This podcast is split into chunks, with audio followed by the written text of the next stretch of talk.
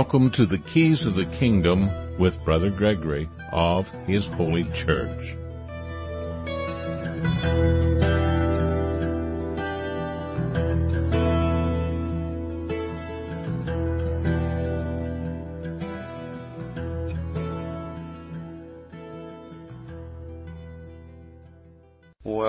Welcome to Keys of the Kingdom. I'm Brother Gregory, and we're going to talk again about the Kingdom of God. I just noticed that I forgot to send out the notice that we're having the show today at the beginning of the Burning Bush Festival, which we're having out here in Oregon. We kind of named it the Burning Bush Festival because of, of course, Moses. Moses saw a light in the desert, and he was not going to turn away from it and he called it a burning bush. And the reason why is in that area of the world, in the very hot, dry desert and the kind of bushes that they have, bushes can be known to spontaneously combust and burn up. So if you were living at the time of Moses out there in the desert tending your sheep, you would be out there, you know, kind of keeping an eye on them. I've been out on the desert tending sheep for many, many, many years. That's what I do out here. And when you uh, look out across the desert, uh, there's not much to look at. The TV doesn't work, and uh, there's no TV reception. And so uh, he would be gazing out there on the desert, and he saw a light out on the desert at a distance. And in those days, it wasn't going to be a car light you know, the chariots didn't have lights and uh, they didn't put lights on horses or donkeys. And so if you saw a light suddenly appear out in the desert where you knew there was nobody, you would imagine that it was a burning bush. That's what you would imagine because that happened in those days. Bushes spontaneously combusted.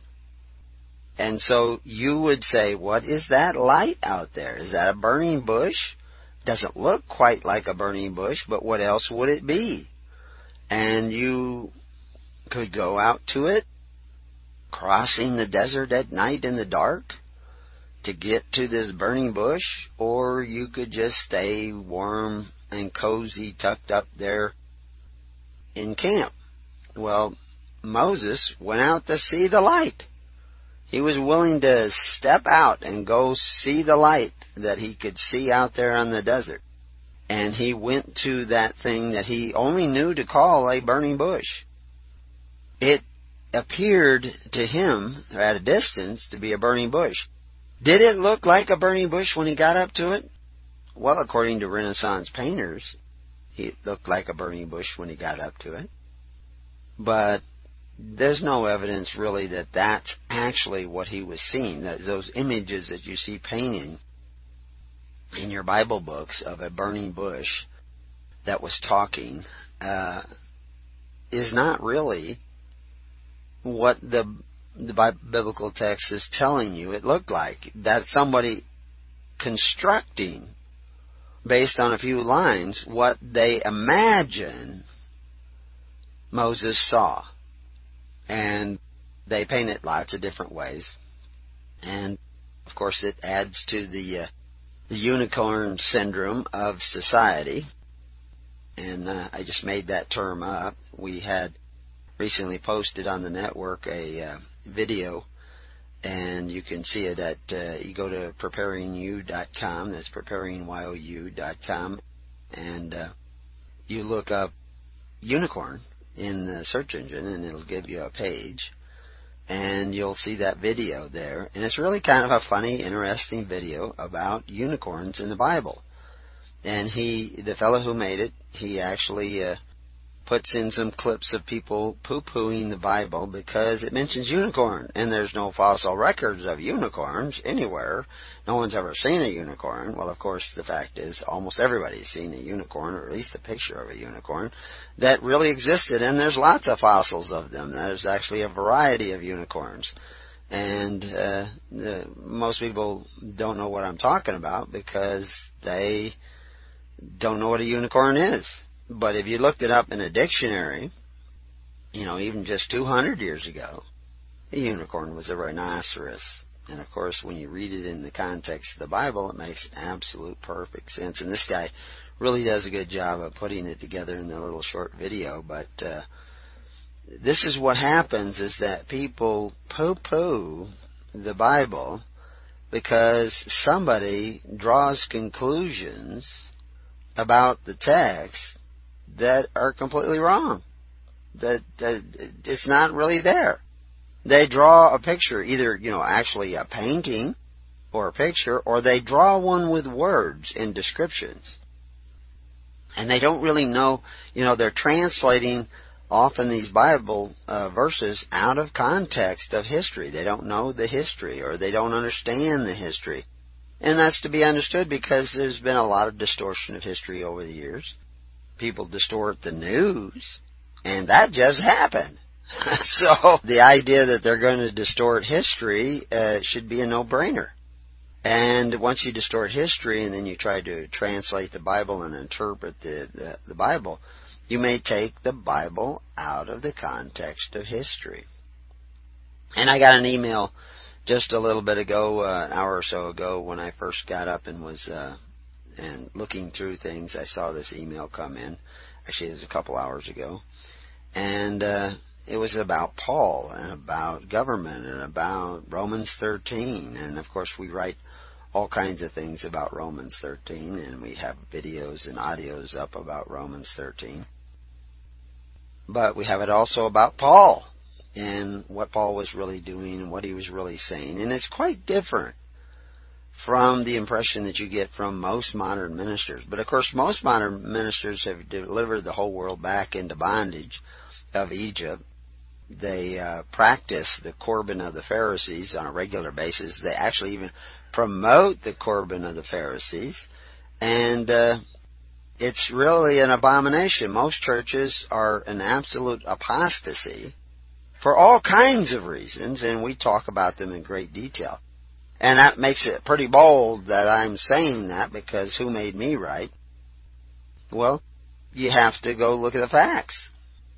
You gotta go see. And the fact is, is, and this is one of the discussions we had with one of the first uh, couples that showed up. They actually showed up early because they had to get back to uh, Las Vegas where they live. And they uh we shared some things with them. I i went out you know it's kind of busy around here and, and they helped set up some of the yurts and uh and i went and shared with dan some of the things that we're doing. And he evidently listens to us on uh, kkvv which we also heard there on that station five days a week in las vegas. But we shared with him some of the goals of the early church, which are our goals, because that is what the, the church was established by Jesus Christ to promote His doctrines, His purposes, by the same faith and, and rituals and ceremonies. And those rituals and ceremonies are things like taking care of the poor. That's the ritual. It, it doesn't have anything to do with, you know, having silk vestments or linen vestments and you know and, and making uh, blowing smoke out of incense things and you know that isn't the weightier matters. That isn't what Jesus was focusing on. Jesus was focusing on righteousness on what he called the weightier matters of law judgment mercy and faith. And most churches have no idea that Jesus was actually preaching a government. When he says the kingdom of God is at hand He's saying the government of God is at hand. This is how the government of God works. The government of God works by faith, hope, and charity. That's what John the Baptist was saying. You know, you have two coats and your neighbor has a need. You, you for a coat, you, you share a coat with him. But it's your choice. You see, because it's the perfect law of liberty. You get to choose how you're going to help out the needy of your society. Today, the churches don't really help out the needy. Oh, they have their little token uh, charities, you know, like uh, you know, we have a food kitchen, and uh, you know, we we put a thousand dollars into the food kitchen, or two thousand, or ten thousand. How much did they put into their big screen TV? The fact is, is that if you, as a congregational member of most of these churches, have any social welfare needs, you don't get them filled by the church. you get them filled by the government. And the government is composed of who? Men who call themselves benefactors but exercise authority one over the other, which Jesus said you weren't to be like. The other governments of the world. The other nations. You weren't to be like that. You weren't to have your welfare taken care of by men who exercise authority one over the other. And you do. All of you do. You know, every, everybody out there. And those of you who say, oh no, we don't, we take care of ourselves, talking about your family or whatever it is, or you as an individual, how much effort have you put into creating a network of people to take care of the needy of your society by faith, hope, and charity? Are you doing that? Or are you just not paying your taxes? Because you don't want to be under the thumb of government. Or you just don't, maybe you pay your taxes, but you just don't take any of the benefits. But what are you doing to seek the kingdom of heaven for your neighbor as much for yourself. In other words, are you coming together in a congregation of people, not bound by contracts and covenants and, and membership, but bound by love? You actually take the time to come together to be there for one another in a congregation, and in that, when that congregation has no need, you still contribute to the need of some other congregation, hopefully, or some congregation that hasn't even met in order to form a congregation, who has not even heard the Word of God. They still think the Word of God is you just say you accept Jesus. You don't actually have to know who Jesus was. You know, you could, you could have your Renaissance painters paint any kind of picture of Jesus, and you say, oh, that's Jesus. Or is that Jesus? Or is that Jesus? Well, actually, what your pastors are doing is painting a picture of Jesus that isn't really the real Jesus. Which is why your nations, all your nations, New Zealand, Australia, Canada, England, United States, South America, all the people are in debt. You know, and the Bible is clear that that's not a good thing. They're all surety for the debts of their government, which it tells that you shouldn't be such a surety. You shouldn't strike hands and become such a surety. You certainly shouldn't be selling your rights to obtain such security because that would be the error of Balaam and the Nicolaitans and Esau, who sold his birthright, his responsibility, in order to obtain free meals, free gifts, free benefits. You're not supposed to be doing that, but yet you've done that in all these nations that claim they're Christian nations. Because they have rituals and ceremonies I never saw Jesus doing. I mean, Jesus never baptized anybody. The apostles did, but when they got baptized, they were leaving one social welfare system based on force, like the Corban of the Pharisees, and entering into a social welfare system like John the Baptist talked about, based on faith, hope, and charity, which also Jesus talked about. Your churches aren't doing that. Your churches aren't leading you down that path. They aren't leading you to the ways of the early church or the ways of Christ or the ways of John the Baptist or the ways of Moses or the ways of Abraham. So your synagogues are just as much an apostasy you, you don't even follow Moses in your synagogues. And as for those who claim to be following Abraham in their mosques, they aren't doing what Abraham was doing. He was setting up altars based on faith, hope, and charity. They took care of the needy and bound society together by love for one another and care for one another and concern for one another. You guys aren't doing that. Your priests aren't in church. Your church is the state. Your church is the powers of the world. That's who you go to for your benefits. And even if you don't go to them for your benefits, like I say, if you're not creating the alternative, you are the problem. you aren't following Christ because Christ came to create the alternative, to establish the alternative. And you're not doing that. So you're not following Christ, you're not seeking the kingdom of God and His righteousness. You're just doing your own thing. You're just playing church. Your real church is down there at City Hall. You know, or wherever you go to for your welfare office. So anyway, I got this letter today from somebody who there's a, a form deal on the internet where you can um, write us a letter, and then I usually get it. I think I usually get it, but I may not always get it. Um, every time I get it, I I try to respond to them. But I uh, I got this letter, and it's from a guy. We'll just call him Br, and uh, he writes, uh, "Dear folks," which I guess is to us at the church. In regards to Romans 13, which is misunderstood by the vast majority, I have this to say. And of course now we, like I said, we have, we show you what Romans 13 really means. And we've written whole books on it, and you can download those books for free. We don't charge you anything. If you think that our efforts are worthwhile, you can certainly contribute to us, but that's your choice because, you see, the government of God, and the church is defined as one form of government. The form of government that is the church established by Jesus Christ, in other words, the form of government established by Jesus Christ, operates by the perfect law of liberty. It has ministers. It has taxes, but you tax yourself. You decide what you want to give to your ministers, and you decide which ministers you want to give it to. That's something you must select to do. It's up to you. Is, we're not going to make you. We're not going to kick in your door. We're not going to fine you. We're not going to put you in jail or threaten to put you in jail if you don't contribute to us. We're going to go do out what is written on our hearts and our minds, and we hope you do the same.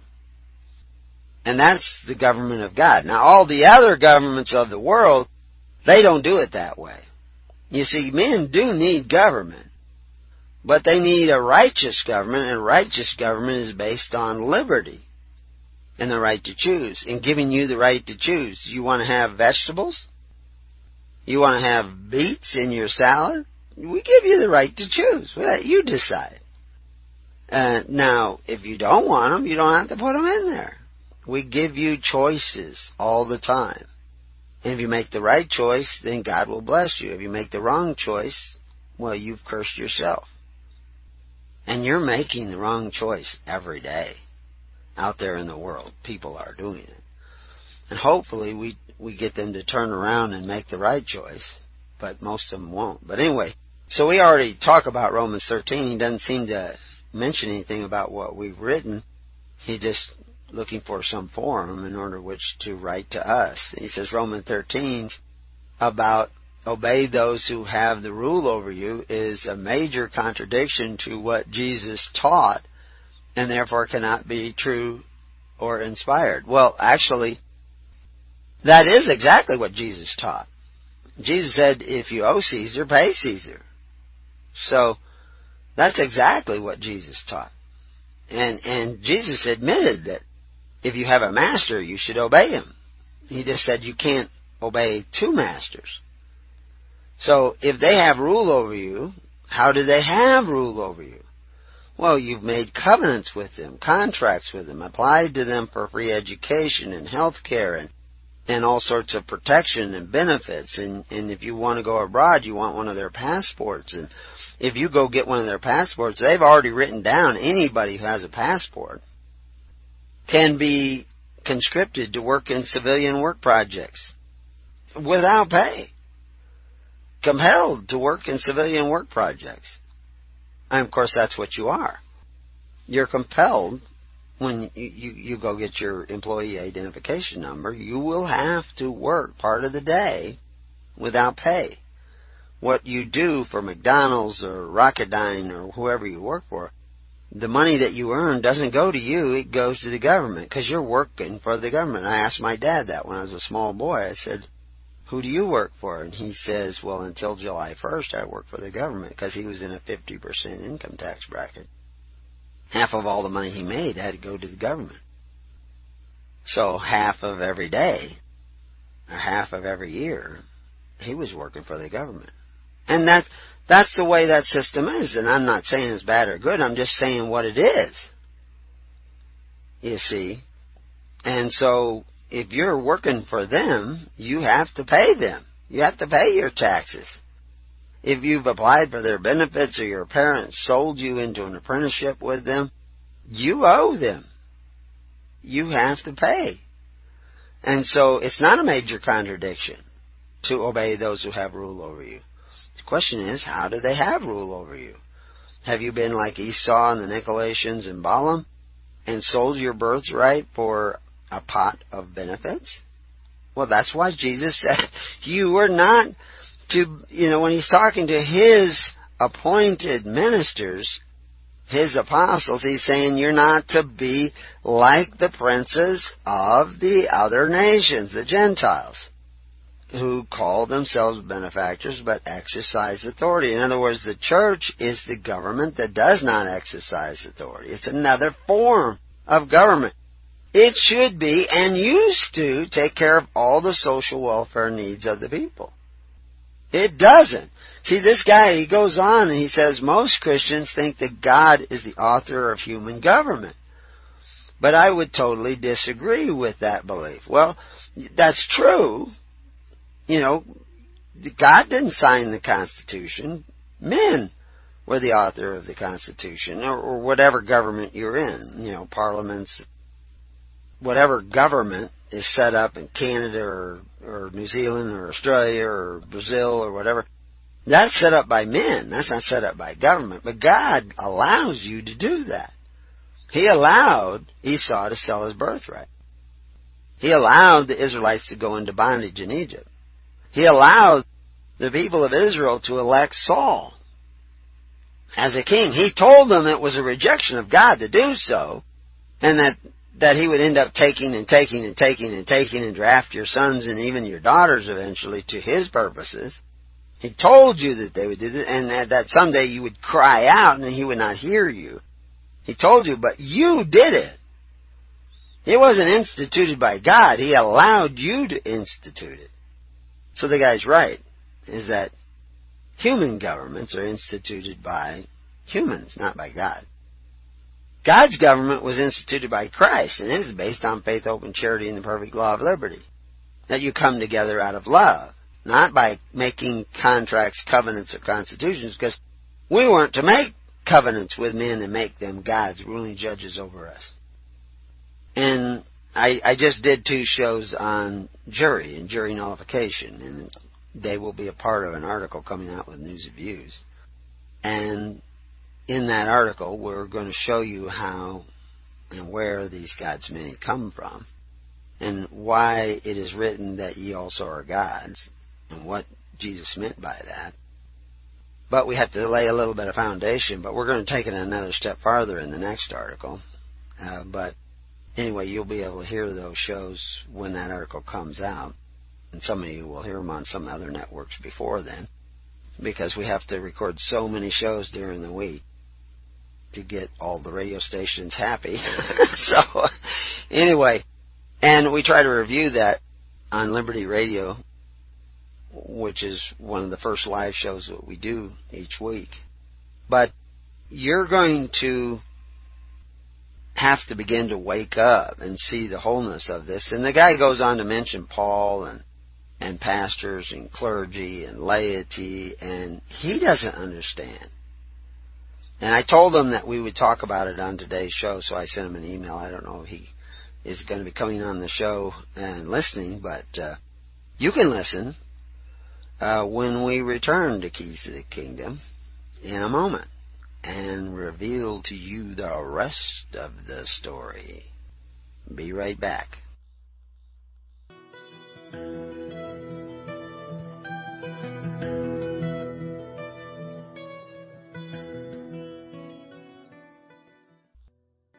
Well, welcome back to Keys of the Kingdom. I'm Brother Gregory, and we're talking about some of the uh, things that are often misunderstood in the Bible. And one of them is that as Moses went out and was not afraid and was willing to see the light, find out what it is. He would not turn from this. He was going to go out there and discover what it was. You need to be willing to do the same thing, to see the truth, to see the whole truth and provide for it. You know, like Patrick Henry said, willing to know that whole truth. Because the chains are already forged and you forged them. And you have bound yourself. So that uh, you have to obey human government because you have applied to human government or your parents did to obtain benefits. You know, I was pointing out to somebody just yesterday that most of the people in the United States were not educated in public school in the 1900s. They were most were educated, and there was a high degree of literacy, more so in the United States than almost anywhere else. Yet, even with the the huge slave population and and existing Aboriginal Indians, our literacy rate was extremely high. And it was not due to public schools. It was due to the fact that people actually took the time to learn and, and teach one another and to help pay for each other's education.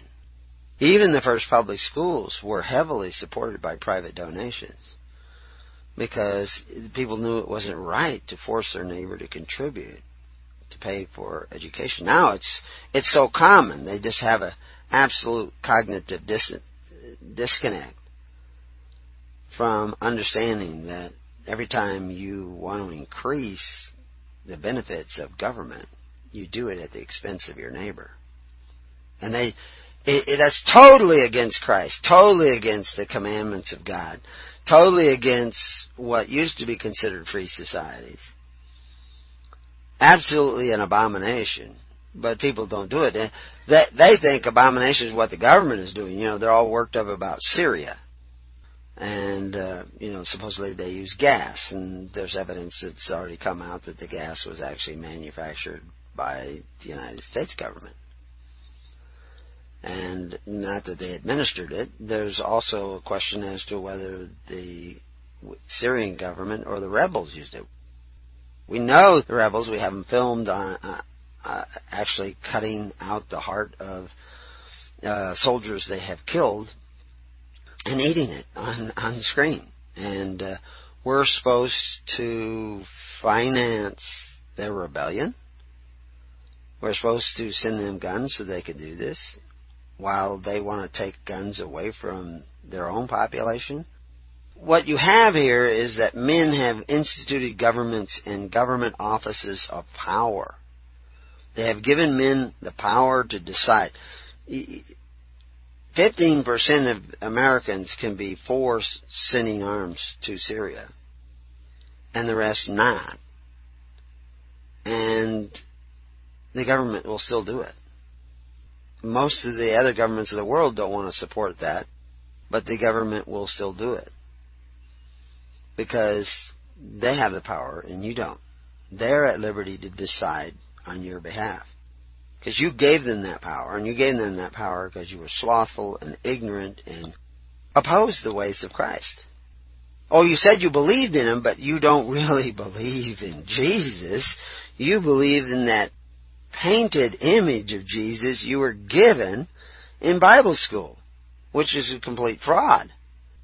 Jesus was actually setting people free. Anybody who got the baptism of Jesus were no longer members of the system of Corban which was the social welfare system of Herod and the Pharisees that was based on forcing people to contribute to provide a rich and full treasury of benefits, which was, is, and always has been the antithesis of the teachings of God through the prophets.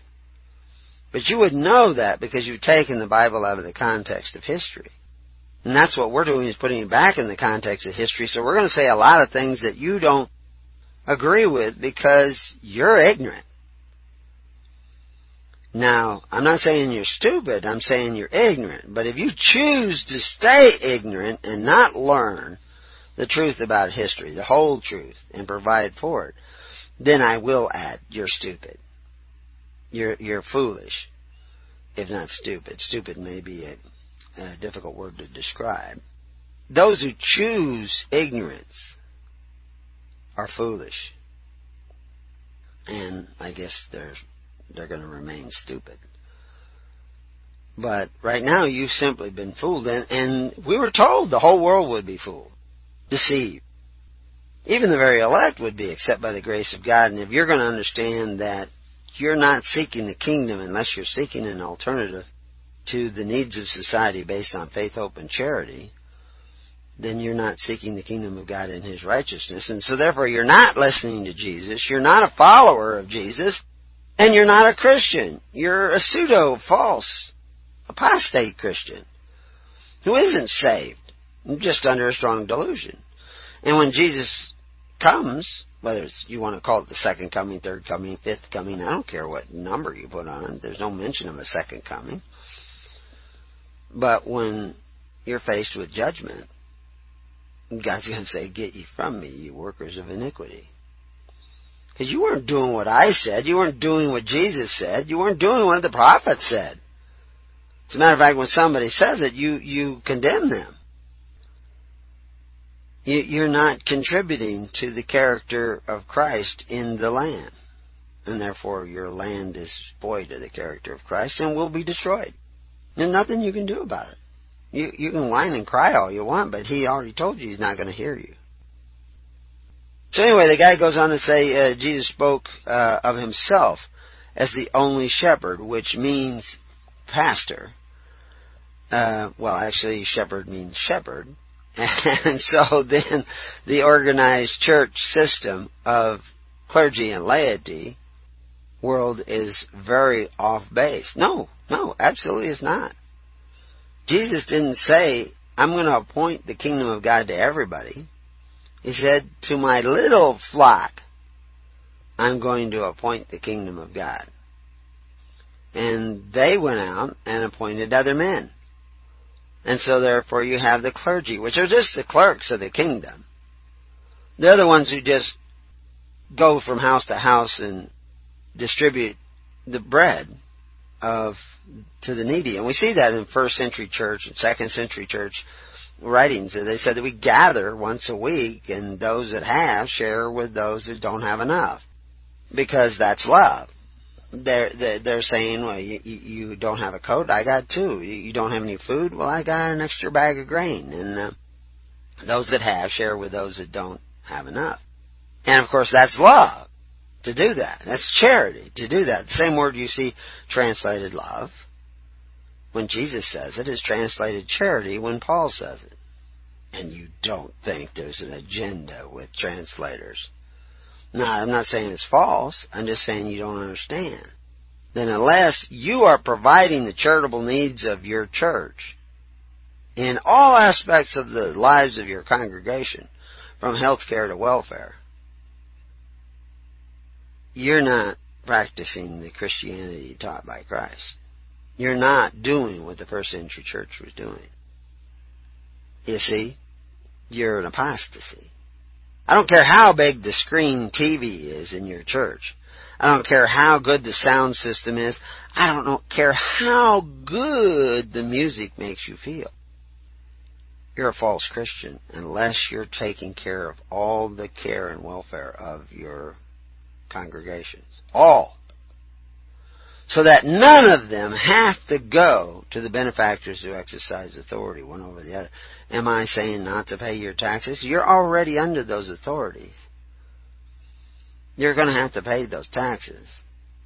But you can't be taking those benefits and say, or, or not, you, if you take those benefits, you have to realize you have to take those benefits because you haven't been seeking the kingdom of God you have to pay your tally of bricks until they release you. And they will release you, but if you don't have the skills of liberty, which is a skill, as a society,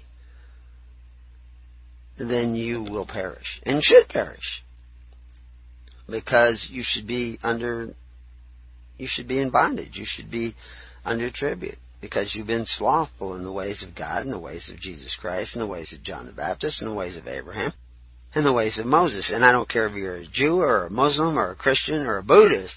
If you're not taking care of the needy of your society by free will offerings, then you aren't doing what the prophet said to do.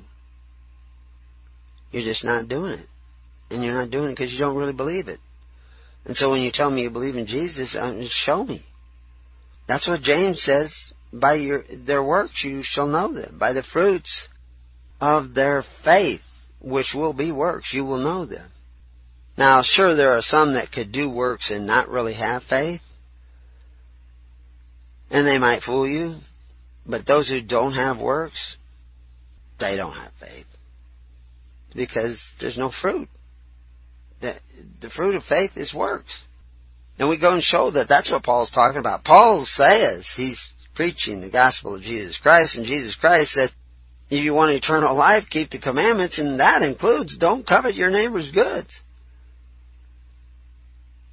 Paul is not an apostate. You just don't understand Paul. And often, unfortunately, you don't understand Paul because you don't understand Christ. Christ appointed a clergy that were not going to sit around and tell you what to believe and lull you into a false sense of salvation. He created a clergy to take care of the needy of society. And they can't do that unless you love your neighbor because it's your love offering that gives them the power to do that. Unfortunately, what they've been doing with your love offering is putting on a show with their big screen TVs. You know, everybody who goes to a church with a big screen TV, they're going to keep hearing me say that. But, you know, I mentioned in one of the shows on jury that there was uh, a family that uh, whose son I think I actually mentioned on this show uh, once where there was a son who was uh, molested by his public school teacher. Uh, public school teacher put alcohol in soda pop and got the kid drunk and molested him and set up a deal where he was molesting this kid for years. Years and years and years. He was molesting this boy and putting the boy under all kinds of emotional stress because he was threatening, oh, if you tell anybody, then it's going to go bad for your family and it's going to go bad for you. So he he was just he was just a shark devouring the soul of this boy who who was going through clearly going through all kinds of trauma and anger issues because of the suppressed guilt and and feelings uh, that were created by this so-called married teacher who was molesting the boy. And then other teachers came out and supported that teacher and ask for leniency because the boy doesn't seem to be really harmed. He still is a straight A student. Well, not according to his family. He's terribly harmed, and anybody who thinks that that does not alter or change the life, that it's okay to molest a boy, get him drunk. And they talk about his first offense. No, it's just the first time he got caught. Not the first offense. It went on for years. In years, it was plotted, it was conspired, it was premeditated, and it was ongoing against the child. And the teachers supported him and the parents wanted those teachers and and the honest parents in the school uh, didn't want their kids to be in the classes of those teachers who supported this guy, and the school board wouldn't fire them they feared being sued. Well, of course, the solution is not even send your kids to school and homeschool your kids, and the people should have known that already, and then none of this would have happened.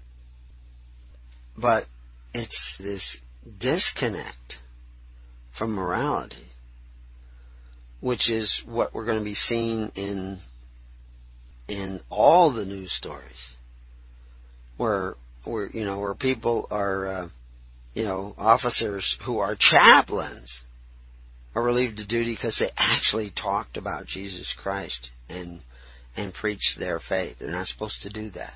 Evidently, you can be a chaplain. that's bizarre.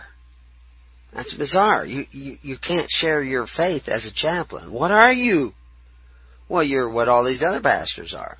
They're just showmen. Make you feel good. you know, to give pretense. They're not being, and again, who's your real clergy in these socialist societies? It's the guys down at your social welfare office. Except for those benefactors exercise authority. They force your neighbor to contribute. In Christianity, you are allowed to make that choice. Because that's the perfect liberty, law of liberty. That's the liberty they came to spy out. The liberty that Christ had set them free so that they could practice true faith and allegiance to God by loving one another. But you're not doing that. You're in false Christianity. You're not creating a network that could provide for need. You know, there there's a volcanic vent evidently that has just shown up just outside the Vatican. it's just just short distance away from the uh, the airport there in uh, Rome. And so, what's going on with that volcanic vent? What do you, what do you think's happening there? uh, there's another huge earthquake up in Alaska, and, and uh, the deepest uh, volcano uh, in the world is over, um, I think it's over a thousand meters down, is erupting, and there'll be all shaking coming loose here one of these days. And what's happened is you've created these offices of power that are destroying families and destroying society and are cognitively disconnected from the idea that you should have the right to choose how and who you give to. You know, the the homeschooling legal defense I think it's an association, HSLDA, whose founder is Mike Farris, is uh, uh, there's a story up in Germany where the Germans have outlawed homeschooling because they don't want any alternative society growing up in their midst. And this is this is left over from the democratic socialists we used to know as Nazis. They've outlawed homeschooling and they actually came in and took poor children away from their parents and told them they were not going to see their children again because the parents had the audacity, the boldness of teaching their children at home. And the United States supports this. I mean, your your Attorney General is advocating that same kind of policy, and think that that's absolutely reasonable. That the government owns your children, and they can take the, your sons and daughters away from you. Where did we hear about that in the Bible? Where they take your sons and daughters away from you? When you elected Saul. Every time you elect a president, prime minister, I don't care what country you're in, you're just electing another Saul. Someone who can exercise authority. And why? Because you have no alternative. Because you haven't been seeking the kingdom of God, which is what Moses taught, what Abraham taught, what John the Baptist taught, which Jesus taught, which was a clergy that did not exercise authority but provided the benefits of society through faith, hope, and charity in the perfect law of liberty. This is the gospel of Jesus Christ. That you were to strive to do that. Seek ye first. That's a do word. The kingdom of God. And the righteousness of God. In other words, to liberty. God gave you choice. You have to give your neighbor the right to choose whether it's the right to educate their children or the right to contribute to the poor or the right to contribute to the education of their neighbor or even the right to eat what they want to eat. That's a spirit of, of forgiveness. Produces a society that allows you the right to choose, but also allows you the right to freely assemble in congregations of love and faith. And the same rituals and ceremonies we see the early church doing, where they gathered together once a week, and those that had shared with those that did not have enough. Because they cared about their neighbor as much as they cared about themselves. And uh, the story I was looking at was uh, Darmstadt, Germany. And the, the children of this family from 7 to 14 were taken away. And it's not just Germany that's doing the same thing. Uh, Sweden and other countries are, uh, in the European Union are, are considering this outlawing completely. I mean, they already make it difficult, but outlawing completely. And they have a picture of this family, and it's a lovely family. And it's a family and parents who care about their children, and they're well educated children. But there was a brutal, and I'm quoting here, brutal and vicious attack. Team of 20 social workers, police officers, and special agents stormed a homeschooling family residence in Darmstadt, Germany, forcibly removing all four of the family children ages 7 to 14. This kind of stuff actually goes on in America. You don't think it does? You don't know what's going on. And it, it stems from the highest echelons of your Saul syndrome government. Because you don't think it's possible to take care of one another through love. Your pastors aren't teaching you that. They're not the clergies of Christ. They're the clergies of Satan, the adversaries of Christ. The adversaries of Christ want you to live by forcing your neighbor to contribute to your welfare. Just like Germany wants Dirk and Petra Wunderlich to bow down and get turn their children over to the state so that the state can take them and make make the sons run before their chariots and the daughters become their confectionaries working for them. Family is not important to Germany. What's important to Germany is the power of the Reich. And it's the same way in Canada. It's the same way. Oh, you like to think of yourselves as benevolent, or Australia, or any of these countries. They're all doing it. They want to control, and, and you have to guard against that. And the only way to guard against that is to do the antithesis of that, and that is to start taking care of one another through love. And you don't do that. You, you don't. You, the number of injustices I see in the world today, because people don't go down to the courtrooms, they don't support righteousness. They don't tend to what Jesus calls the weightier matters of law, judgment, mercy, and faith. They just don't do it. Because they're saved already. Because they go to church and the church makes them feel so good. I love the music there. How trite. How naive. How decadent. A Christian. Or are you a Christian at all? Christ came to serve, came to set men free. Are you gathering together to set men free? You wonder why you have the problems you have?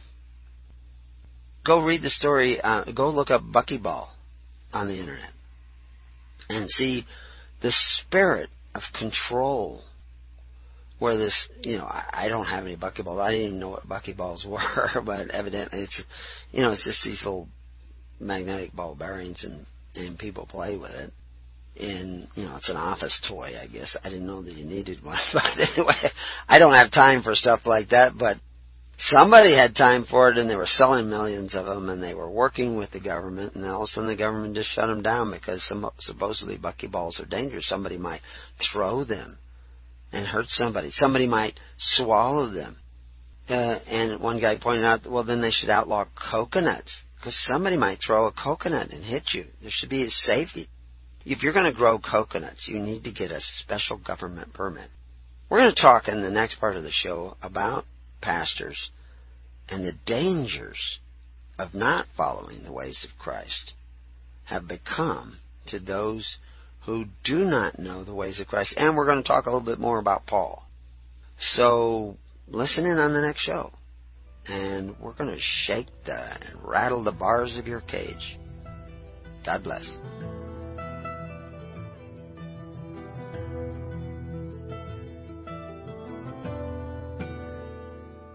You have been listening to The Keys of the Kingdom with Brother Gregory of His Holy Church.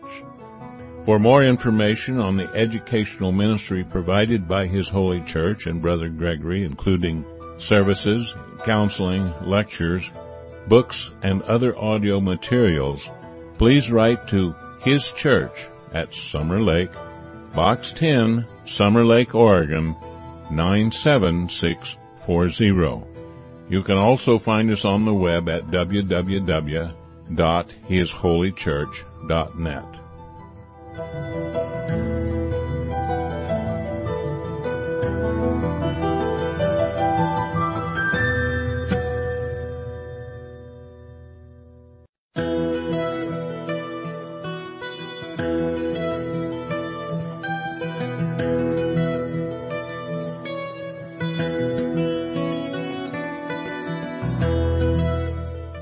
Welcome to the Keys of the Kingdom with Brother Gregory of His Holy Church.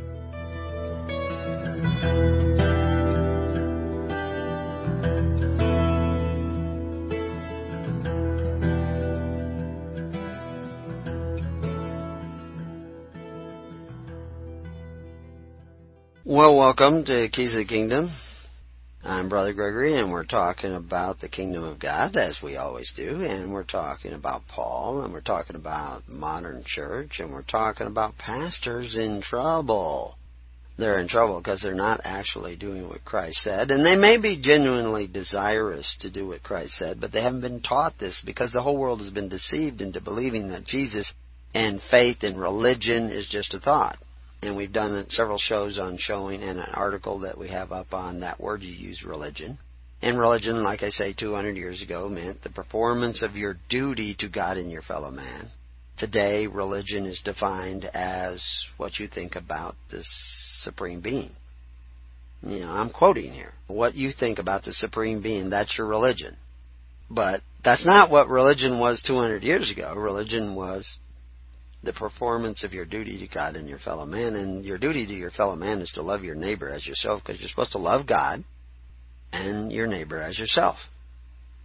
And to love them means you have to care about them. Well, God doesn't need your help. God's pretty self-sufficient. You know, I mean, you talk about your ultimate self-sufficient survivor, survivalist. That's God. He's good at it. Okay? You're not. Most people have to learn how to be survivalists because they don't know God. And so they're concerned about surviving because it's all about me. It's all about what they want. It's all about their life. Christ came to give up his life for others. A survivalist comes to save his life, despite others. So you really don't want to gather with a bunch of survivalists. Now, I'm not, I don't have anything against, you know, uh, learning a few survival skills, just like a learning charity skills because charity is a skill. You know, you can't just give to everybody has needs. You'll weaken them. You have to give a, give in a way that strengthens the poor. And that's a challenge. That takes real skill and art and dis- uh, perception and attention and being able to say no when no is the best answer for the benefit of the individual and to be able to rebuke as many as I love, I also rebuke. So you get to tell people, and it says, you know, you're a pansy waste. You're a slothful, ignorant, self-indulgent fool, and I don't intend to feed your habit. You know, I'm going to give you bread so you can take your money and buy booze or drugs. You know, that's what these a lot of these food shelters are doing they're taking care of people who are hungry so that they can take what money they have and go out and buy drugs. They don't have to spend their money on food because they got food kitchens. You have to have discretionary charity. You know, the the Good Samaritan, he fed the guy who got beat up, but modern days, they're often feeding people who do the beating up. Thugs, criminals who live on the streets and rob people. They know where to get a free meal, and they just go and show up, and they get the free meal. And they're on their good behavior at the food kitchen, but then during the night, they catch somebody they can mug, they mug them. They just go to the food kitchen because it's free and it saves them money so that they don't have to do so much mugging because you know, even muggers are lazy. so, I mean, come on, guys. Let's wake up. You don't even know who you're giving to. You just got to open door. Anybody who's hungry, just come and we feed them.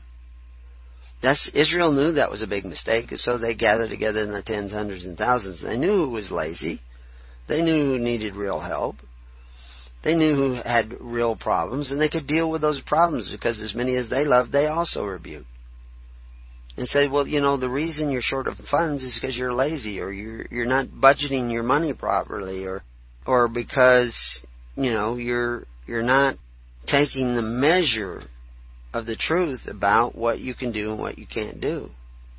You need to cut corners here and here and make some sacrifices, and then you can get on good economic footing. And you can take care of your family, which I know you really want to do. And so that's why I'm helping you with this advice. And we'll even help you with financial funds. Because we know sometimes bad things happen. And we don't want you calling the benefactors who exercise authority because they'll make you a slave. They'll make you a surety for their debt. And if you're already doing that, if you're already calling on them, okay, let's start creating the alternative so that when the unrighteous mammon fails, you will be suitable for a more righteous habitation and that right, righteous habitation will be established amongst you and within you. You know, what happened, you know, people worry about 501c3 as if this is the great bane of the modern church. 501c3 incorporation and subjugation, you know, when you're under 501c3, which is not for churches. 501c3, by the way, is for so-called charitable institutions, non-profit institutions, not even charitable, just non-profit institutions. That's not for the church. Church doesn't have to fill out the 1023. But if it wants to, it can. But then, of course, the disadvantages, which we explain in the body of Christ versus the body of state and in the book Covenants of the Gods, we show you the law. We show you what they say. That the disadvantages is that you become strictly regulated. So now your church is strictly regulated because you went and filed a 1023. But that's not the only problem. When you wanted to perform the sacrament of matrimony or marriage, some people don't like the fact that I use the word matrimony, but matrimony just comes from the word matrix. And it's the matrix of the woman that changes status because her husband is still son of his father. But it's the woman who leaves her family and joins to the husband. So it's that matrix, that matrimony, that connection of her womb that is really changing status. Now, the husband's status changes too because he takes on the responsibility of being a husband and a father. But that's the union of holy matrimony. You know, man and then woman. Not that woman is not equal to man because in many ways she is equal. She's she can bring the Holy Spirit into a situation the same as a man. Well, she plays a little different role, but that role is just as important as the man's role. You can't have one without the other. You know, what is the sound of one hand clapping? It's silence. Unless I'm smacking you across the face, clapping you on your cheek. But the point is, is if you're going to perform a state marriage, you have to get state permission. And so your pastors go down and register with the state and they marry you. They unite you, not in holy matrimony, but in a state marriage where there are three parties. You, your spouse, and the state. And we explain all this in detail to Holy Matrimony versus Marriage, uh, first chapter of the book Covenants of the Gods. Download it for free on our, our websites. It's on all the websites. And you can go read it. When I wrote it, I took it to a top attorney uh, who wrote law books, highest score ever on the Texas bar exam, passed the California bar exam first test, first time he took it, passed with flying colors. This is a smart attorney, my dad. but uh, he was smart. He was a smart guy, and I gave it to him. He he he pored over that for over three hours, and he came back and basically he said, You're right, but they're not going to like you. Because I'm revealing to you the secrets of the universe. the power of contract. and who has delivered you. How come they can take, we talked in the last show about this family in Germany, how they can take their beautiful children away from them and say, you're not going to see your children again for some time. Because they had the audacity of teaching their children at home instead of turning them over to the state. I mean, whose kids are they, right? Well, they're the state's kids. And why? Because they went down and got a marriage license. And they registered their children, like Marcus Aurelius told the Christians to do. And they wouldn't. So he persecuted them. Because they wouldn't get Roman birth certificates, which were registered at the Temple of Saturn, which was a government building. You, you don't call it the Temple of Saturn, you call it the Bureau of Vital Statistics. And that's, that's where you, you register your children, and they're not your children anymore. They're now children of the state. And the state can come in and take your children away from you. Because you have another master. And why did you do that? Because your churches haven't been telling you that Jesus said to keep the commandments to have eternal life. Moses said, God said, make no covenants with them, nor with their ruling judges. But you did. And your pastors actually got a license to introduce you into that covenant as an officer of the state. They're working for the state. They're not working for God when they f- perform the marriage. You know, in, in ecclesiastical law, in canon law, has been accepted in churches. Now, I, I'm, canon law doesn't bind you. Canon law admits that it's an opinion as by some men as to what God's law is. It, it's not enforceable like statutory law that you become subject to when you make covenants with the makers of statutes. It is a system where contract makes the law, but but in ecclesiastical law, it's different. It is just somebody's opinion about what they believe the law of God is, and in the opinion, Catholic Church, Episcopal Church, all these churches, they have said for centuries that when you get married in a church, the church is not a party to the union. That's important. The church is not a party to the union. That the clergy doesn't marry you. You marry each other. Because it's a contract between husband and wife and God. That's what matrimony is supposed to be. That the woman and becomes one with her husband and therefore her husband's family because he's still part of the family. And when he goes to ask permission to get married, he goes to his father if his father's alive. If his father's dead and there's an uncle who's in charge of the family or something, or an elder brother, he would consult with them. If he's the eldest of the family, eh, then he just goes and gets married. He, he gives himself permission. But the family sanctions it. The congregations of the people sanction it by sending two witnesses to witness their union publicly.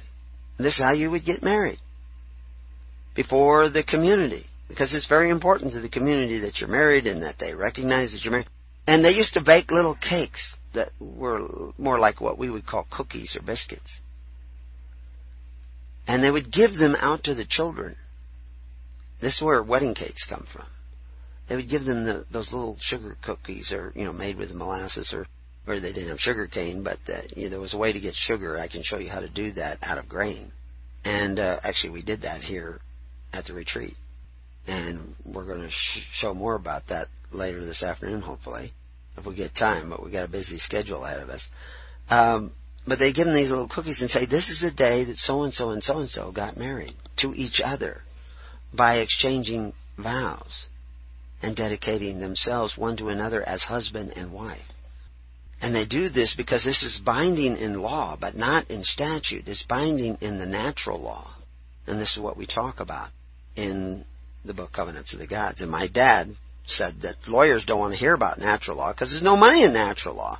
All the money is over there in equity, in statutory law, which is what your pastors are entering you into where now the state has the authority to take your children away, to take all your assets away. They can, they can take all the assets of the marriage and give them to one party, whichever one they like.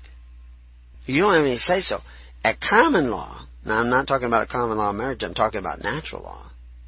At natural law, you go to that community that witnessed the union of man and woman, husband and wife. And you say, we have a dispute. Can you help us resolve this? And in a true Christian church, that's what you would be doing. Because you would be doing what Jesus said, which was to tend to the weightier matters of law, judgment, mercy, and faith. So therefore, if there was a dispute in the family, you would come to judge the law with mercy and faith. Trying, you, you don't have the power to put the, the uh, union asunder like the state does. But you have the power to try to strengthen their union and bring them back together in forgiveness and work out their differences and help them. But you don't do that. You, your pastors have put the whole matter into the hands of men who call themselves benefactors but exercise authority. And your church has just put up a big screen TV and a sound system to make you feel good about it. And now I have pastors coming to me and say, what happened if gay people come into my church and want to get married? According to this law, I have to marry them. Well, of course. That's your master. You signed up. You applied to them. You, the, the, the definition of church in the law dictionary is a community or society established by Jesus Christ. Why'd you have to go get reestablished by the state? The state says that if you incorporate under the authority of the state, all other previous incorporation is null and void as if it never, hap- never happened. So in other words, when you go get incorporated, by their own words, they're saying that you're not established by Jesus Christ anymore. You're not the church under the authority of Jesus Christ. You're the church under the authority of the state. You're a state religion. And what's your job? Make people feel good about their bondage. And if your people need anything, we want you to send them to us, and they do, in droves, to get their benefits, because we intend to make them slaves, and we want your help to do it. And the pastors say, oh yeah, we'll do that Of course, they don't quite word it that way. They word it more like Satan would word it. You see, and now the pastors are coming to me and saying, "Oh my gosh, we're going to have to do this. What about the hospitals? Hospitals, Catholic hospitals, and, and I guess there's Protestant hospitals out there too. I've seen in the local Bend that's a Catholic hospital, and I told them once they should take the word saint the S in St. Charles Hospital, that's what its name was. Take that S and you should put two lines down through it from the top. So it looks like a dollar sign. I don't go to that hospital. So, but the point is, is if somebody wants to have an abortion, they have to perform it now. Yeah, that they're going to have to do that. Why? Because they're they're state church and they're a state hospital. You're not doing what Christ said. You haven't been doing it for hundreds of years. You haven't been doing it for so long, you don't even know what doing it looks like. You you have gone down the wrong track. So anyway, this guy who wrote, and we were talking about it in the last show, and wrote and and was saying that uh, he didn't he didn't think much of Paul. He actually thought Paul was kind of an apostate and uh, he says Jesus spoke of himself as the only shepherd, and uh, and he says shepherd means pastor, and of course it doesn't necessarily mean shepherd. And what does the shepherd do? Does the shepherd go and grab the head uh, of the sheep and shove it down in the grass and make them eat? No, he just leadeth them. He show them, hey, look, if you gather together in faith, hope, and charity and take care of one another in love, you will prosper and become healthy and fatten and have many lambs. And that's the green pastures of Christ. But if you choose to pray to men who call themselves benefactors but exercise authority one over the other, then you will be devoured. And that's what a good pastor does, is show them where the green grass is. You know, actually I just discovered that there's a grass that grows in our field very thick in one of the fields of the church that is a special herb it appears that this is the right species. And it grows and it makes real strong teeth. It actually helps rejuvenate the enamel in your teeth so you have less cavities. And we've been mowing it down and feeding it to the horse. And we've got a Mustang horse that just loves to chew on wood. He's very bored and antsy, and so we put a post in there and he just chews away like a beaver and his teeth are just excellent, hard and everything. Well, we've been feeding him this herb that we could probably grind up and distribute to our congregations and everybody will have good strong teeth. You know, there's a lot of solutions, health solutions that we come up with that are, are cheap, free, and uh, can save your life and are non-invasive and natural. And we come up with them. Why? Because we've dedicated our lives to loving our neighbor, even if it means telling them the truth. And if you gather together with hundreds, even thousands of people that all have that same dedication, you'll come up with solutions nobody thought of. And God will give you solutions that nobody thought of. And He will give you the power to implement those solutions. But if you're going to keep praying to men who call themselves benefactors, if you keep looking for the the church that makes you feel good, well, lots of luck. How's that working out for you? You see, because there is a spirit of control and power that has become pervasive in the land of the free and has made them the land of bondage. And it's contaminated the whole world. The fellow in this letter, he goes on to say, in fact, I personally, as do many others, regard the Apostle Paul as a fraud. That's because he doesn't understand Paul. I sent him links to, I think there's like 20 or more audios just on Romans, you know, that was written by Paul. And we go through that and we tell about, you know, who Paul was and who his family was and what words mean. I mean, Paul says he's preaching the gospel of Christ. The problem is most people don't recognize the gospel of Christ. Paul's saying that he had to keep the commandments, and those who don't keep the commandments don't have anything to do with them. Somehow other people say, oh, that he's done away with the law. He uses the word nomos there in the Greek. That's a generic term. He's saying you can't commit adultery. He's saying that you were not to covet. I mean, he mentions that several times. And of course, the system of government that you have established, I don't care if you're, like I say, in Germany or, or England or Canada or Australia, the governments you all have established is based on covetousness. You covet your neighbor's goods by forcing your neighbor to contribute to your welfare, to fix your teeth in New Zealand or to, or to do uh, health care in the United States or uh, whatever it is. I don't know what they call it, national insurance in Great Britain.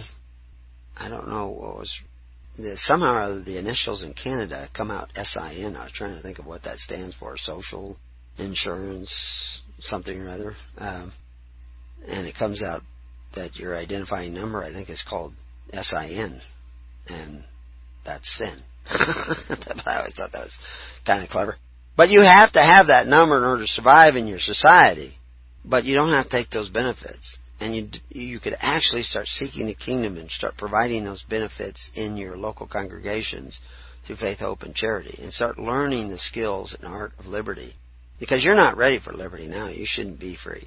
Because you don't know what it means to be free.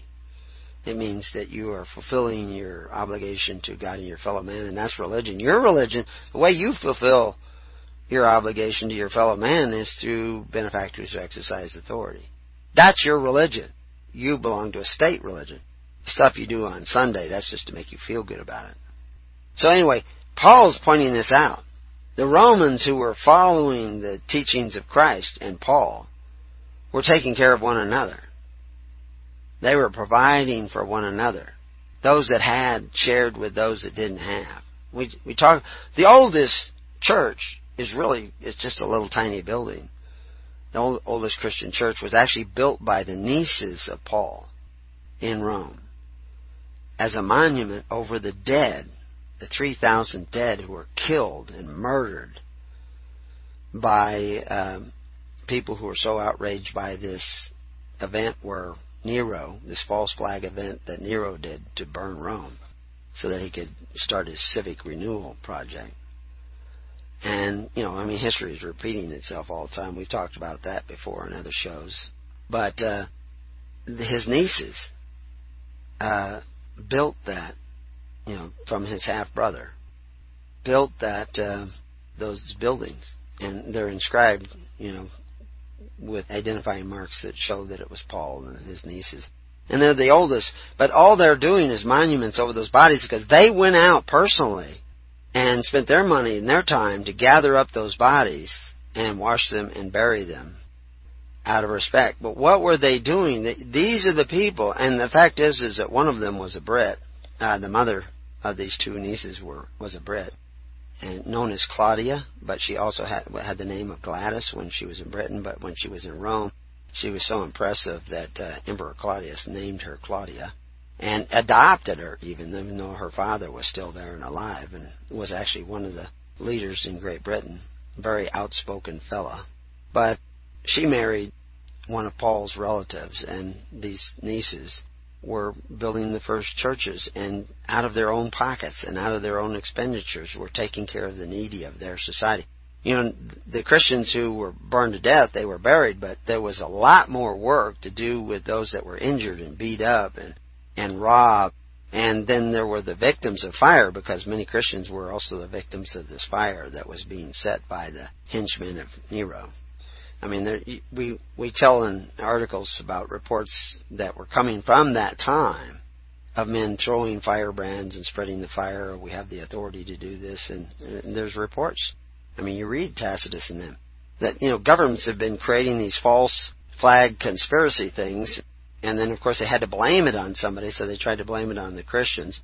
Pretty much the way that people try to blame everything on the Muslims or on the Syrians in order to get their way. And, of course, there's always this mindless population that goes, yeah, let's get them. Yeah, let's. Oh, they're evil and everything, and they, their brains are, you know, mush. You know, I always joke. I guess fluoride does work. You know, kind of thing. But uh, the reason they're mush is because they haven't had to use them, and they're they're part of a collective unconsciousness that comes about in every socialist state. It comes about from selfishness. You see, one thing that the devil wants you to be is selfish. You see, that's in his character. It's about him. It's about selfish, about personal power. And he wants you to be selfish too.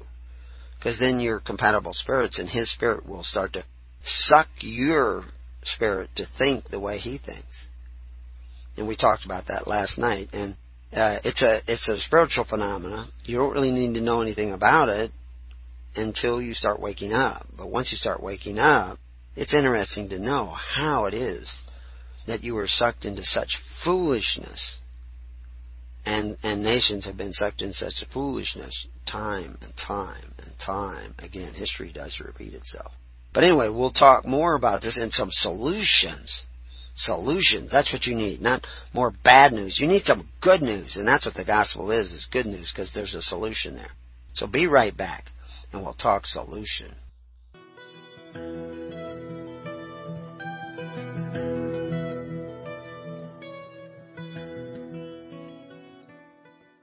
Well, welcome back to Keys of the Kingdom. I'm Brother Gregory, and we're talking about Paul and apostasy and who's the apostate? And who's the apostate now? Uh, Paul says in Romans 1 Paul, a servant of Jesus Christ, called to be an apostle, separated unto the gospel of God. Separated. Why? Because we're to live in the world but not of the world. And Paul stepped out of the world, was not of the world anymore. He had a background of the world, but he was not of the world. And what word world is there that we're talking about? Constitutional order and system of government. People said, well, Paul claimed to be a Roman citizen. He wasn't born in Rome. He was actually from Cilicia. Uh, his father had this uh, status of Romaeus. And his father wasn't born in Rome.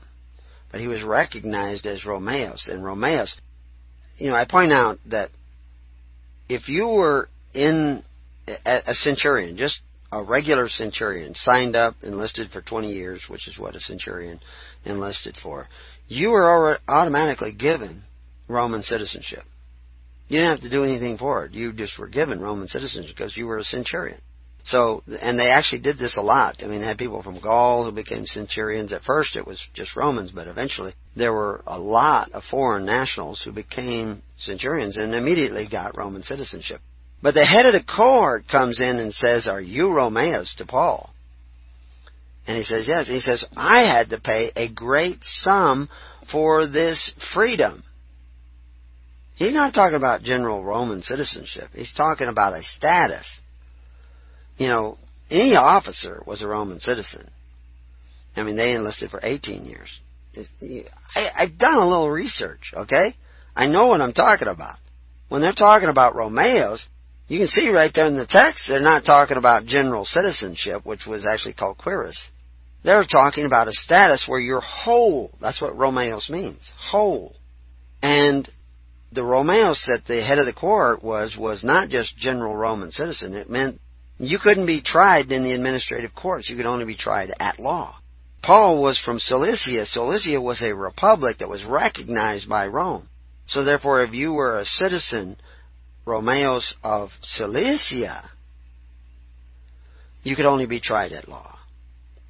And the Roman head of the court knew this. The Roman guard who was tying Paul up and about to scourge him said, Oh my gosh, you're Romeos. I can't do this to somebody who's Romeos. He himself was a Roman citizen, as he was a centurion. Romeos means something else. So you go read our article on was Paul a Roman citizen. You you've been deluded. It's one of those. It's part of that strong delusion. But Paul was a servant of Christ, separated from the world, unto the gospel of God, which is the kingdom of heaven is at hand.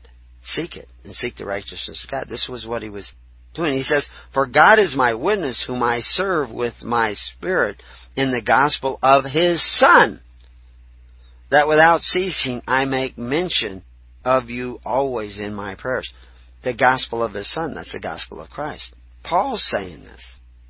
He's preaching the gospel to you that are at Rome also. In Romans 1.15 he says this.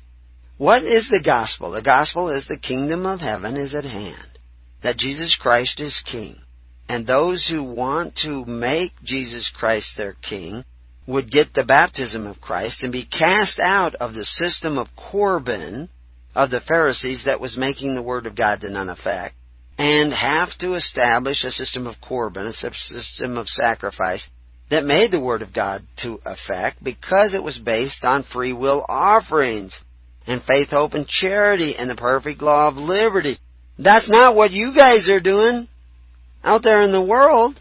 You're of the world. Your your Corban is of the world. Rome had a Corban too. Q-O-R-B-A-N. And it was a system of welfare. The Romans who were becoming Christians did not use that system. Those that had shared with those that didn't have enough. They were free from that system. They home taught their kids.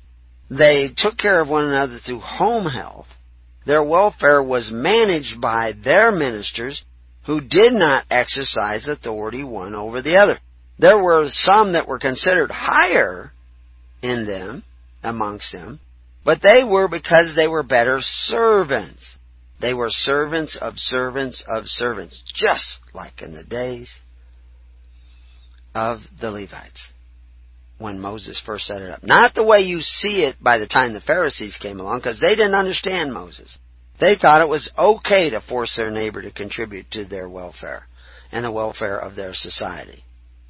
And Jesus said it was not.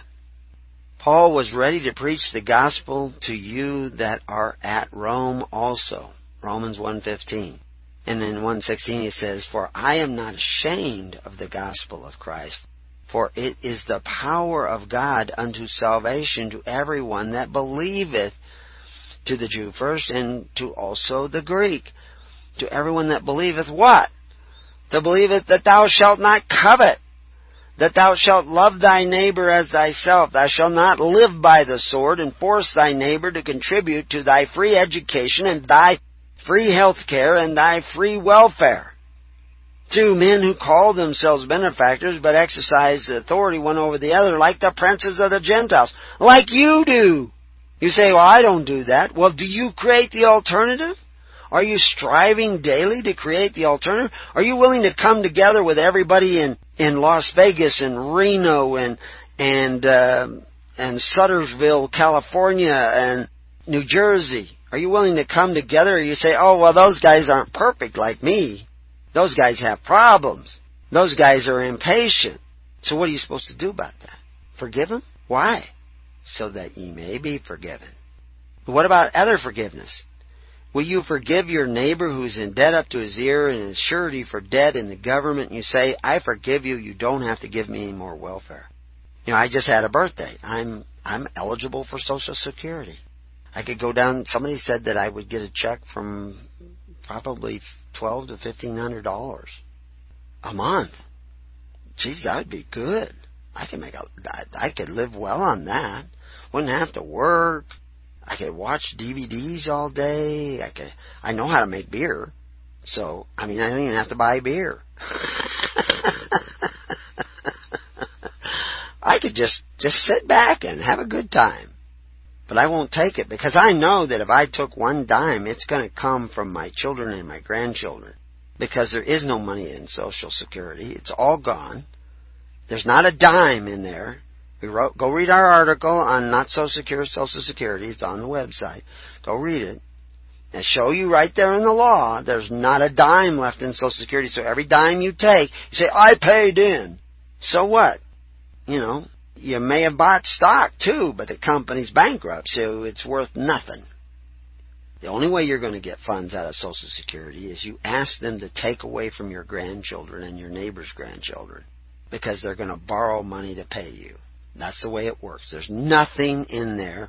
And anyone who intimates that the, there is, is a liar. you should tell them so. Liar, liar.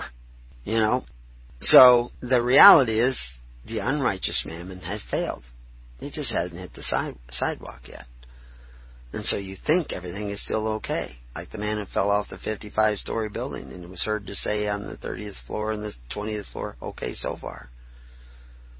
But you're going to hit the sidewalk and you're going to hit it hard and they know it. You know, tomorrow, uh, Bernanke quits the, um, Federal Reserve, along with several other uh, officers of the Federal Reserve. They're they're quitting it. Somebody else is going to be in charge. That's tomorrow. Tomorrow, the Vatican has implemented new policies concerning who's responsible for what and what government. And this last week, a venting steam fissure from volcanic sources evidently started bellowing just a short distance away from the Vatican and spewing out steam near the airport. And what else is happening? so anyway, doesn't matter. What are you doing to seek the kingdom of God and His righteousness? Are you gathering together with others? Oh, you could. I can tell you what. You could write a check and send it down to your local food bank, and they will feed everybody who comes to the door. In that, you you will you can get a really good feeling about being charitable then because you gave. You know, I was talking to somebody who works in a prison. I think they said there was they're actually probably out listening to this because they were they were here at the festival, and uh, uh, I think they said there was 135 prisoners in the prison where they teach, and uh, there's like five whites, and the rest are blacks, and um, and some of them are in for murder and and uh, all kinds of things, and th- these are young kids, and uh, it's just amazing. There's a whole elements of our society that are going this way. And why? Socialism. It doesn't have anything to do with race. It has to do with socialism. They have destroyed the black culture with socialism. But the, they're not going to stop there. They're destroying your culture. The, the, the white culture, the Chinese culture. I mean, the Chinese, they came here to America and they were treated as bad as the slaves. You know, the Chinese that came to California and everything, they were they were just terribly abused. Not much different than the Japanese. I mean, the Japanese were you know World War II. I have friends um, who were incarcerated at ages of five and seven during World War II because they were Japanese, but they still became extremely successful without welfare. Why? Because they were a family and because they worked together and they had a work ethic. Well, you can't dominate a people. You can't destroy a people that have that kind of care for one another. And and the Jews used to have it. But it has to be an unselfish caring. And it, it can't be just for Jews and can't be just for Chinese and can't just be for blacks. It has to be for all mankind. You have to bless all nations. That was that was the mission of Israel. Was to bless all nations, to be a priest to all nations. What kind of a priest? A priest that taught them the ways of God, which is faith, hope, and charity, and the perfect law of liberty. But you, your socialist systems are not doing that. They're doing the reverse. And they've become, you know, they call them progressives now, militantly progressive. Now, you can't stop that. You can't alter that. I tell the story. I was, I lived on Fillmore and Eddy in San Francisco on the day that Martin Luther King was assassinated. I had an apartment right there on the corner. Anybody who's familiar with San that is the heart of the black neighborhood. And I decided that morning to walk to the zoo. But I hadn't seen the San Francisco Zoo, so I thought I'd walk to it. And I had no idea. I hadn't listened to the news or anything, no TV or anything like that. And uh, uh, I'd spent a lot of time in prayer and meditation wondering about the mysteries of the universe, so to speak, and trying to uh, come to grips for the challenges that were ahead in my life, which were many. Uh, and I wasn't watching the news or listening to the news, and I went walking down the street. Well, Martin Luther King had been assassinated, and there were riots in the streets, and there wasn't a white person anywhere. There wasn't even a car going down the street, which I thought was kind of peculiar. And I think it was, a Sunday, if I remember right, so I kind of chalked it up. Everybody must be in church. But uh, there was about 200 guys on the street, and they saw me from quite a ways off walking down the street, and they all gathered in this big clump on the sidewalk. I mean, it was just like a mass of people, uh, all very black and very big guys. And I walked right up to them, and they're all just staring at me like, "What is this crazy guy doing?" I had no idea of the dangers that were afoot. But there really wasn't any danger because I was walking with the Holy Spirit. The Holy Spirit was going to show me something that day. And I looked back at these guys and I looked into their eyes and I looked into their face and nobody was saying a thing. And uh, I could see anger and hate and fear, because anger and fear are the same thing. And I could see this in them. And I thought, like, what's, what's going on here? And I wondered about it. I didn't judge it. There's a big difference. I wondered what, I could see their pain. And I, I, I looked at it. I observed it. Well, they were out there looking for blood because they didn't want to see their pain. They wanted to see somebody else's pain. they wanted vengeance. But I didn't want vengeance. I didn't want judgment. I didn't want to lord it over them. I didn't want to dominate or be angry or, or judge them in any way, shape, or form. I just had compassion. And they had no power to act. They couldn't raise a hand to me. Now, the only reason I had that spirit in me is because God was with me. It wasn't, I couldn't conjure it up. I can't make my brain think that way. God fortunately had kept me ignorant of what was really going on. Because if my brain had entered into this, I, I, could have started becoming, well, I should be afraid and uh, I should be uh, scared uh, and these guys might hurt me and uh, and then I would show fear. But God kept me ignorant enough so that I could remain still in love. And it was the most remarkable scene. I, I, I wish we had video cameras in those days and they just parted like the Red Sea. I mean, it was, they formed two absolutely straight lines, about four and a half, five feet apart, you know, the, the two lines. And there was like, you know, uh, 180 guys on one side and about 220 guys on the other side. But it was this perfect straight line. And they all stood there, shoulder to shoulder. I mean, it was almost like an honor guard on both sides of this, you know, we're, I don't know, it could have been 10, 15 men deep. You know, it was all the way across this wide si- sidewalk. And, uh, going from Fillmore and Eddy to the zoo, so you can actually mark this out. I, I thought at first they were coming out of some theater, and I was wondering why everybody was in this one place, but uh, they just stood there. And I nodded to the guy who seemed to be kind of the leader, and I just walked right to him. And it was the most amazing thing. The real power is in the Spirit, but you're not moving according to the Spirit of God. You've been deceived. And, and don't feel bad about it. I mean, repent. But admit you've been deceived about what church is, about what the clergy is. You know, you can call them clergy, you can call them anything you want. Um, but what ministers should be doing. They should be ministering, serving, taking care of the social welfare needs of your society, helping you. They should be the best and most charitable men amongst you. Not men seeking power. Right now, your clergy are men who seek power. They seek to be your lawmakers. They seek, they seek to decide good and evil for you. They seek to rule over you. Because you seek to rule over your neighbor. You want a new pool for the school. And so therefore you vote in a new bill that's going to take a little money from everybody. You want green grass in your cemeteries, so you put it on the public tax rolls. You want a health clinic in Christmas Valley, so you put it on the tax rolls. You're going to force your neighbor to pay for it because you think it would be good. You want to you want Social Security, you want welfare, you want health care, so you're going to force your neighbor to pay into it. Your government's not going to pay into it. They're going to take from your neighbor. That's simple. That's not, you don't have to look that up. They're going to take from your neighbor. Yeah, they're going to borrow some money, but they're just borrowing from your neighbor's children and grandchildren.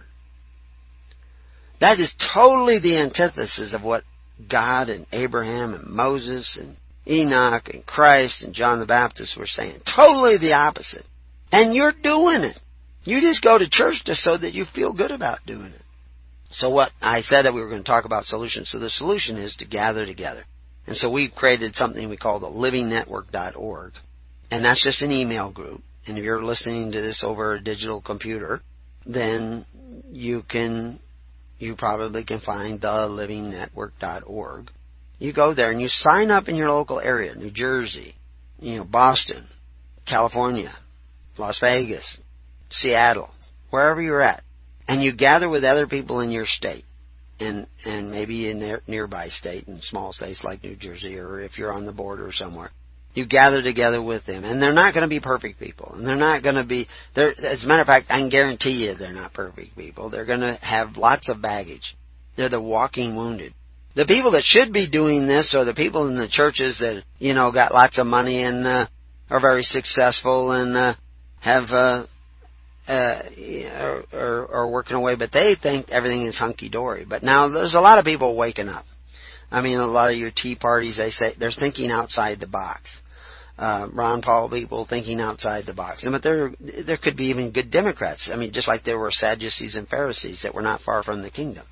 But they're all under strong delusion, and the fact is, is where, how do you separate the goats from the sheep? How do you know the difference? Well, I know sheep and sheep, range sheep, free sheep, sheep that live out on the desert, where they're not fenced in and regulated, but follow their shepherd. They come together. They come together in small groups inside of a large group. You have a hundred sheep there. Every little, there'll be little groups of seven or ten sheep that gather together, and they'll always be together and they'll keep an eye on the other sheep. And they, if they all of a sudden see that they've separated from the main flock, they'll baa baa and try to get back to that other flock. And they've learned to do that because there's coyotes and bobcats and mountain lions. And they do it by instinct. You've lost that instinct. You've been a farm flock in fenced fields for so long. So, so long, feeding your own bellies, feeding your own comforts, feeding your own egos, feeding your own ambitions that you don't know how to come together. You've lost the skill of being free sheep under God. You don't even know what a good shepherd is. You don't even know who your shepherd is. Your shepherds are the shepherds of force who put up the fences that bind you in these systems. But you paid them to put up those fences. You sacrificed your sons and daughters so that they would have the funds to fence you in, and now they fenced you in, and now you complain that they won't let me homeschool. You want to be free, you have to let your neighbor be free, and the only way you can do that is learn the ways of freedom, and the only way you can do that is to gather together in two or more people that are seeking the kingdom of God, the right to be ruled by God and His righteousness. And then you won't be a lone family, homeschooling. You'll be a viable republic in the heart of the Roman Empire. That's what Christianity was called. They had their ministers and the Romans had their ministers and they wrote to emperors like Antoninus Pius and said, this is how we do it. Through faith, hope, and charity. Those having extra share with those that don't have enough. Now, the way Rome did it is they forced everybody to contribute according to the rules of their statutes and their Sanhedrins and their and their senates. They had become a socialist nation and abandoned the ways of the republic and abandoned the ways of God, and so have you. And your fate is sealed in the ways of Rome. If you want to turn around and seal your fate in the ways of righteousness, you have to gather together on local congregations and take care of the needy. I mean, don't send a check to some far off distant place. I mean, people think, oh, well, I'm going to go to Africa or I'm going to go to uh, South America because there are poor down there. There's poor here there's poor orphans here on the streets that get gobbled up by gangs. Somebody was telling me about someone who was gobbled up. The gangs took them in when their parents were no longer there in their life and taught them how to murder. And they became a hitman for the gangs. They, I think they were brought into that world at eight. And, uh, now they're doing life in prison but they're the richest person in prison because they're well taken care of. but anyway, you don't have to go to foreign countries to find the needy. There's nobody needier than the Americans of the world or, or other successful European nations or Australia. What you need to do is find Christ and the ways of Christ and start living them, walking in them, which is what Paul was teaching and preaching. Until we meet again, may peace be upon your house and may God be with you.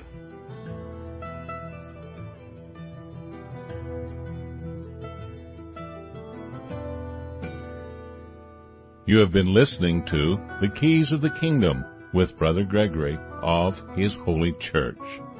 For more information on the educational ministry provided by His Holy Church and Brother Gregory, including services, counseling, lectures, books, and other audio materials, please write to His Church at Summer Lake, Box 10, Summer Lake, Oregon 97640. You can also find us on the web at www.hisholychurch.net.